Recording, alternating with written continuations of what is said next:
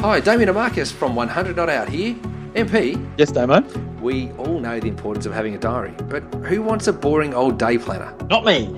Enter the Journey of Me, Ta-da! the incredible eight month wellness journal designed especially for wellness peeps like you. Yes, Damo, this beautiful eight month wellness guide is filled with questions, planners, exercises, reflective notes, and more. Endorsed by the Up for a Chat girls and loved the world over, The Journey of Me is a must have if you're ready to live your best life for life. To purchase your very own Journey of Me and receive a free set of inspirational postcards, simply enter the code COUCH at www.wellinew.com. That's E www.wellineux.com. TheWellnessCouch.com, streaming wellness into your lives. Welcome to 100 Not Out, featuring your hosts Dr. Damien Christoph and Marcus Pierce. Welcome to another edition of 100 Not Out, a weekly show dedicated to helping you master the art of aging well. My name is Marcus Pierce, and I am here with the sensational co-founder of the Wellness Couch and the Wellness Guys. He is the messiah of meat. He is Dr. Damien Christoph. Oh, I didn't know what you were going, what you were going to say with that one. That's a goodie. You never do, mate. You never do. Never ever heard that one before. Good to hear your voice, legend. Great to hear your voice. Good to be reunited since we It worked is. out the other day in the park. I know. I saw you've been doing a bit of extra working out down there along the uh, along the bay, getting your uh, CrossFit on. Well, getting my fit on. I was just, um, I was frustrated. I was agitated. I thought, "Oh, I can't get angry. I've got to get even. So I decided that I was going to go and uh, start working out harder, get fitter. You, you got to push through some pain barriers because uh, many people might, might know I've been carrying a knee injury, right? So I have this knee injury for you know a long, long time, and the last two years been very, very painful, and I haven't really run. But I thought, you know what? It's going to have to get replaced anyway one day. So why don't I just run on it now? Who cares? So I just pushed through the pain. It actually felt quite liberating pushing through the pain. Yeah, good work. anyway. The agitation was a level of inspiration then. It's just a degree of inspiration. really you were so inspired by Lauren slapping you that it was agitating, Yes. and it's actually caused you to go out and uh, punch it out another workout. Oh, it did. And what was even more um, inspiring or more agitating was um, Brett putting that hashtag on that post. And I was like, "Brr, I tell you what, I'm going to. Like, even Lawrence knew. So I thought, that's it. I'm going hard and I'm going to lap Brett next time and I'm going to just keep up with you. And I'll keep up with you. I needed help on the pull ups. I can't do pull ups to save myself, so I had to help from everyone. I think all three of you gave me a good spot. Now, Damo, Yes, there's some research that's come out that people are chomping at the bit to hear your take on, and uh, it didn't quite work for you guys to get together and talk about this on the Wellness Guys. And thankfully, you uh, are a host on two podcasts, and so. We're going to take the reins here on 100 Not Out because as we speak, there has been some research come out from the World Health Organization, or more accurately, the International Agency for Research on Cancer, IARC, uh, which is the uh, cancer research arm of the WHO, and um, it is it the, the this let's just call them the WHO rather than the IARC because this is going to be easier. Yes. It, it's essentially come out. The WHO have come out and said that um, red meat is in a category which we call 2A, which is probably carcinogenic to humans, and processed meat is in group 1, which is conclusively carcinogenic to humans.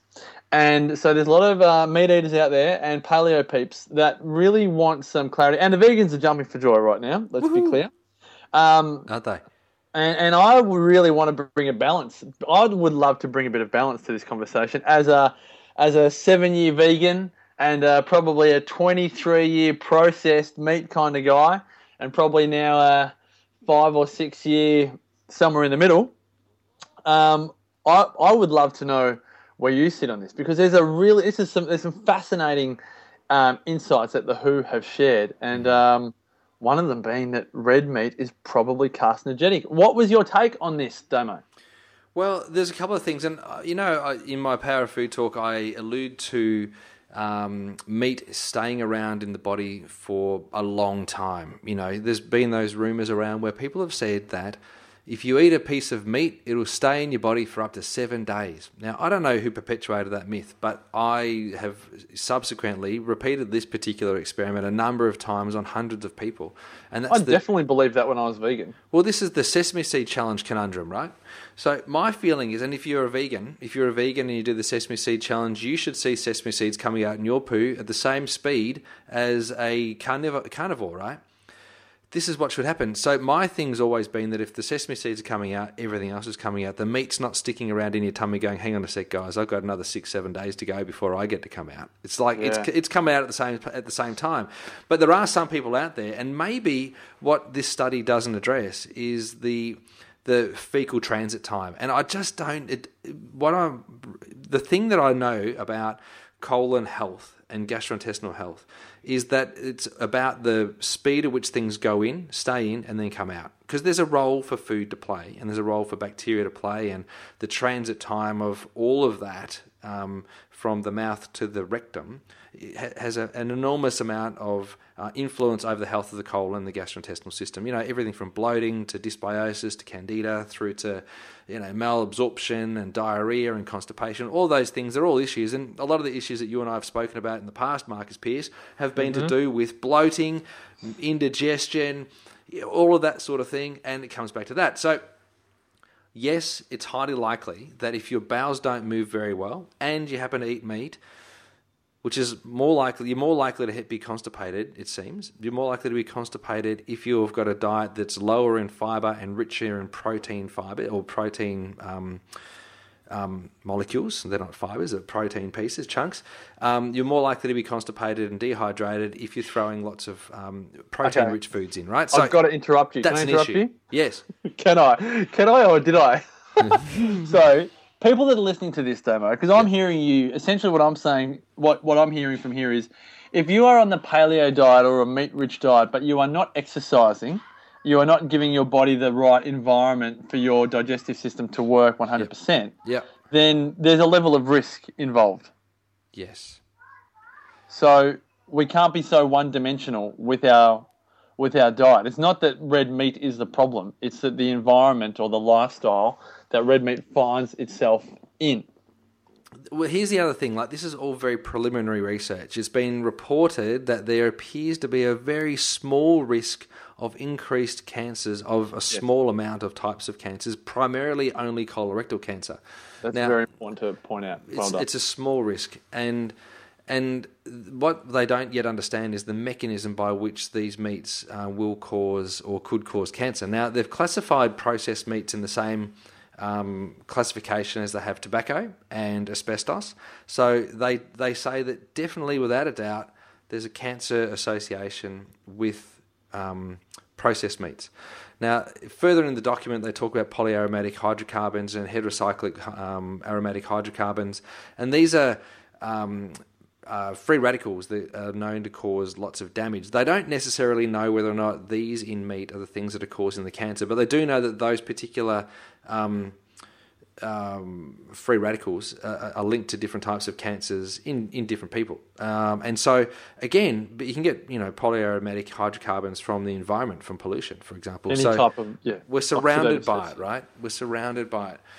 Now, the other thing is too that they've said that this occurs in people with a high meat diet, right? And uh, and so the classification of a high meat diet is probably in the document, but I, I can't I can't recall that, Marcus. You might be able to recall. I'll but- have a look whilst you talk. But the they do say that 50 a 50 gram portion size of processed meat on a daily basis was enough to increase the risk of cancer, um, which which is really interesting. But they don't talk about fish and they don't talk about chicken um, in the same way. Now, I've always been of the opinion that it's more important to get better or healthier chicken into your body than um, than anything else because there's so much that goes on in a chicken farm that's that, that may be unhealthful um, for humans. Um, But I was thinking more along the lines of hormones as opposed to you know other chemicals. But you know, in the case that we're talking about cattle um, and we're talking about sheep, it's the stuff that's sprayed on the land that actually gets into their meat that they're saying could be the reason, but they're still not sure. So, yes, I think there's a, a call for caution. But you know what, Marcus?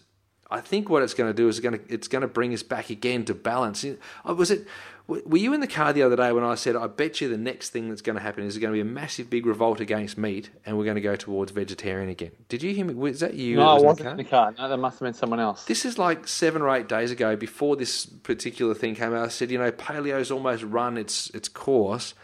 Um, there's going to be a big story. I bet you it's going to be something like vegan or vegetarian again, and we're going to go extreme in another direction.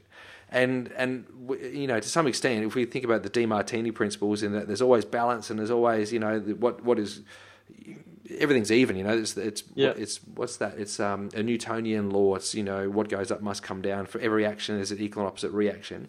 That this had to happen. There had to be something that came out that kind of just settled it down a little bit and said, "Hang on a second, it's more important to be eating vegetables and fruits and salads." And over consuming vegetables, fruits, and salads than anything else on the planet. And then from there, you should build a meal that goes with it. And I think that maybe what this study might do is actually bring people back to the concept that, you know, pr- creating some balance rather than actually an over dominance on one particular macronutrient is probably really uh, important. I still can't help but escape, and I know we say this all the time. I still can't help but escape the fact that when we research, interview, look at the people that have lived the most incredible lives, they haven't yo-yoed from diet to diet. They've pretty much gone under the radar. Yeah. They've just eaten real food, like you say. Whether it's a salad, maybe it is a meatball or a sausage, you know, once a week. Um, but they just have steered away from the extremes. Like you said, you know, the media is always going to go from one end to the other because that's newsy. It fills papers, it sells papers and magazines and TV shows and the rest.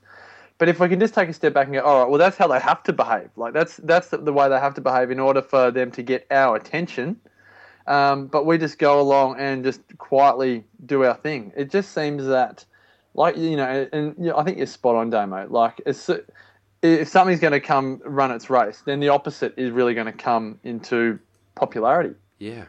Yeah, absolutely. That's that's my feeling around it at least as well. And so, interestingly, and uh, and probably not surprisingly, this is a really cautious document. You know, the World Health Organization have said just bear in mind that eating processed meat. Now, this probably applies across the board to all processed foods.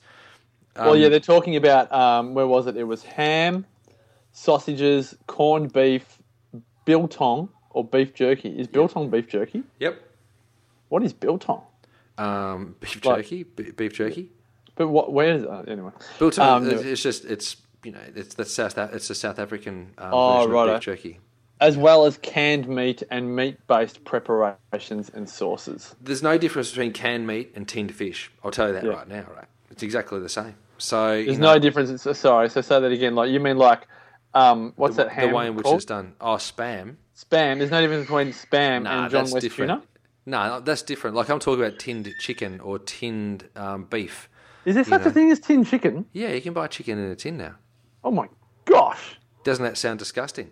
just sounds feral. But because we grew up with tinned fish, we kind of think that's okay. Tinned tuna, tinned salmon, Sardines. tinned sardines. You know, you- you think that's okay, but it, it still goes through the same processes, and you've still got um, BPA and that white coating that's inside the tin, and then you've got the irradiation process that the meat goes through to actually preserve it and knock off all the enzymes and all the bacteria. So you've got all that processing. You will probably find that anything that's been treated with things that don't assist in the digestion of it. So, for example, foods that are dried out to the extent that enzymes and bacteria can't survive in the product are more Yep. likely to be more causative than foods that actually contain enzymes and bacteria. So, Yep. the meats that have been aged but not preserved will probably be more healthful for you than the meats that have been preserved or not aged. And uh, and so as a result, it's the bacteria and the breaking down process, which is that intelligence that we talk about that exists in, in living things. If we take the intelligence out of living things, in other words, if we process stuff, then it's going to be less healthful for the body. And th- this is a perspective, and, um, and and it ties into a philosophy around food and nutrition, which we've been speaking about for you know the last couple of years, Marcus. 130 odd episodes. All right. So when you said aging and not preserved, Yep. what's an example? Um, we often you hear about aged beef. So you'll get the the beef, for example, will be the cow will be slaughtered. Um, the piece of beef has been cut and then it goes into like a climate controlled room. Yeah. Um, it may be Like a cold cold room. yeah, kind of like a cold room, and Yeah. it sits in that cold room for a period of time, and the bacteria and the enzymes start to um, break that meat down, and it becomes quite succulent, quite tender, and juicy and moist, and and you pay more for beef that's been aged. So, for example, wagyu, which I don't recommend anybody eats wagyu on a regular basis. It's a grain fed. Um, you know, often the cows are being fed things that you, you wouldn't actually feed yourself um, that that's usually aged as well. So the the cow's been killed at a young age, or the, the bull's been killed at a young age, and it's been fed grain and it's been fed other things that you know would make it otherwise very relaxed, and um, and so it fills the meat with fat, and then it's left to hang out to kind of dry and almost. I don't want to use the word decompose, but kind of break down to make it, uh, you know, an easier to digest or fall apart in the mouth kind of experience. So, um, can I take a sharp right hand turn and Yep. ask you just about this study? Yeah, So, the only other thing that I get curious about with this type of information is if I open up a body that had lived on a diet of ham and sausages and canned meat or, or tin fish or whatever it is, yeah, then uh, hot dogs, you know, Yeah. um, whatever, Yeah. the spam, Yeah. dolmio, all that stuff. yeah, yeah. Um, I would wonder, I would be curious to go, well, what kind of life did this person live? Yeah. And I would probably, and again, it's this is very general in nature, but they probably didn't exercise all that all that much. Hmm. Um, they were probably quite sedentary, maybe, but not definitely. Yep. Um, they may not have had an active social life because if they're having a lot of, say, faster foods, convenience-based foods, it could be quite, you know, TV type meals. Let's say watching the footy or sport or movies and eating processed foods. Yep. Um, so if we were putting that general in nature, I go, well, was it the food that is causing, and this comes almost back to what we said at the beginning, was it the food that's causing the colorectal cancer? Or is it more than one thing, which we will never be able to stick a needle in and go, right, we can say that there wasn't enough exercise and socializing and catching up with, you know, family and um, having fun and all the rest of it. Um, but is that something that you think that we'll ever um, be exposed to the the multi you know the, the numerous factors that go into this type of labeling rather than the consumption of red meat causes cancer Well, I, I think we've got to continue. These I've looked through this this whole document, and almost in every single answer to every single question that's asked in this document is like a little disclaimer, like something that says, "With this in mind, it was important to look at other bits and pieces." Etc. Etc. It might then also say things like, um, However, there wasn't enough research to say, or however, the separate question of risk of infection, etc., etc., or however. So there's a whole lot of disclosure, a whole lot of uh, like limitation to the information, um, and what it makes clear. which is clear, pretty good isn't it would you it's, agree like it's you- great. It's great. But what the media have jumped up and, and down about is that meat causes cancer, Cancer, yeah. and processed meat causes cancer. So they, they basically, it should have been said that there's now, it should have been reported like this. There is now understood to be a greater risk of developing cancer, some types of cancer, with the consumption of processed meat. There is also the possibility that normal meat may be also involved. Now, they looked at Yeah. 700 different studies. 400 of those studies were with processed meat, and they were able to draw a conclusion that said that there's a greater increased risk of colorectal cancer in those um, people that eat processed meat. That's the one thing that came out of it. it, it would be yeah okay But there's no conclusive evidence. The other thing is that they said they're not sure about the cooking methods, they're not too sure about the preserving methods. oh let's ask about this Well, when I was looking at this they're not they're not too sure about anything really other than that there appears to be a link. And so what this has done is open up an enormous platform, an enormous amount of um, research and study now needs to go into this area to try and understand is it actually causal or is there just a link? Because there's a link to cancer if you're alive. I've got to tell you, like if you're just living, is there there's a link to death if you're born Damo? Yeah, there's a link. Yeah, you. Is it, you, is it true that 100% of people who are born will die? Yes, it's amazing, isn't it? I Are you don't know why we don't do something about this birth thing. It's We've got to do some research on this. We've got to put a study out. You know, We've got to find what the contributing factors are. it's another thing that fear mongers. So I don't know. Let's put it out there. Maybe they're going to come up with a vaccine against um, Death.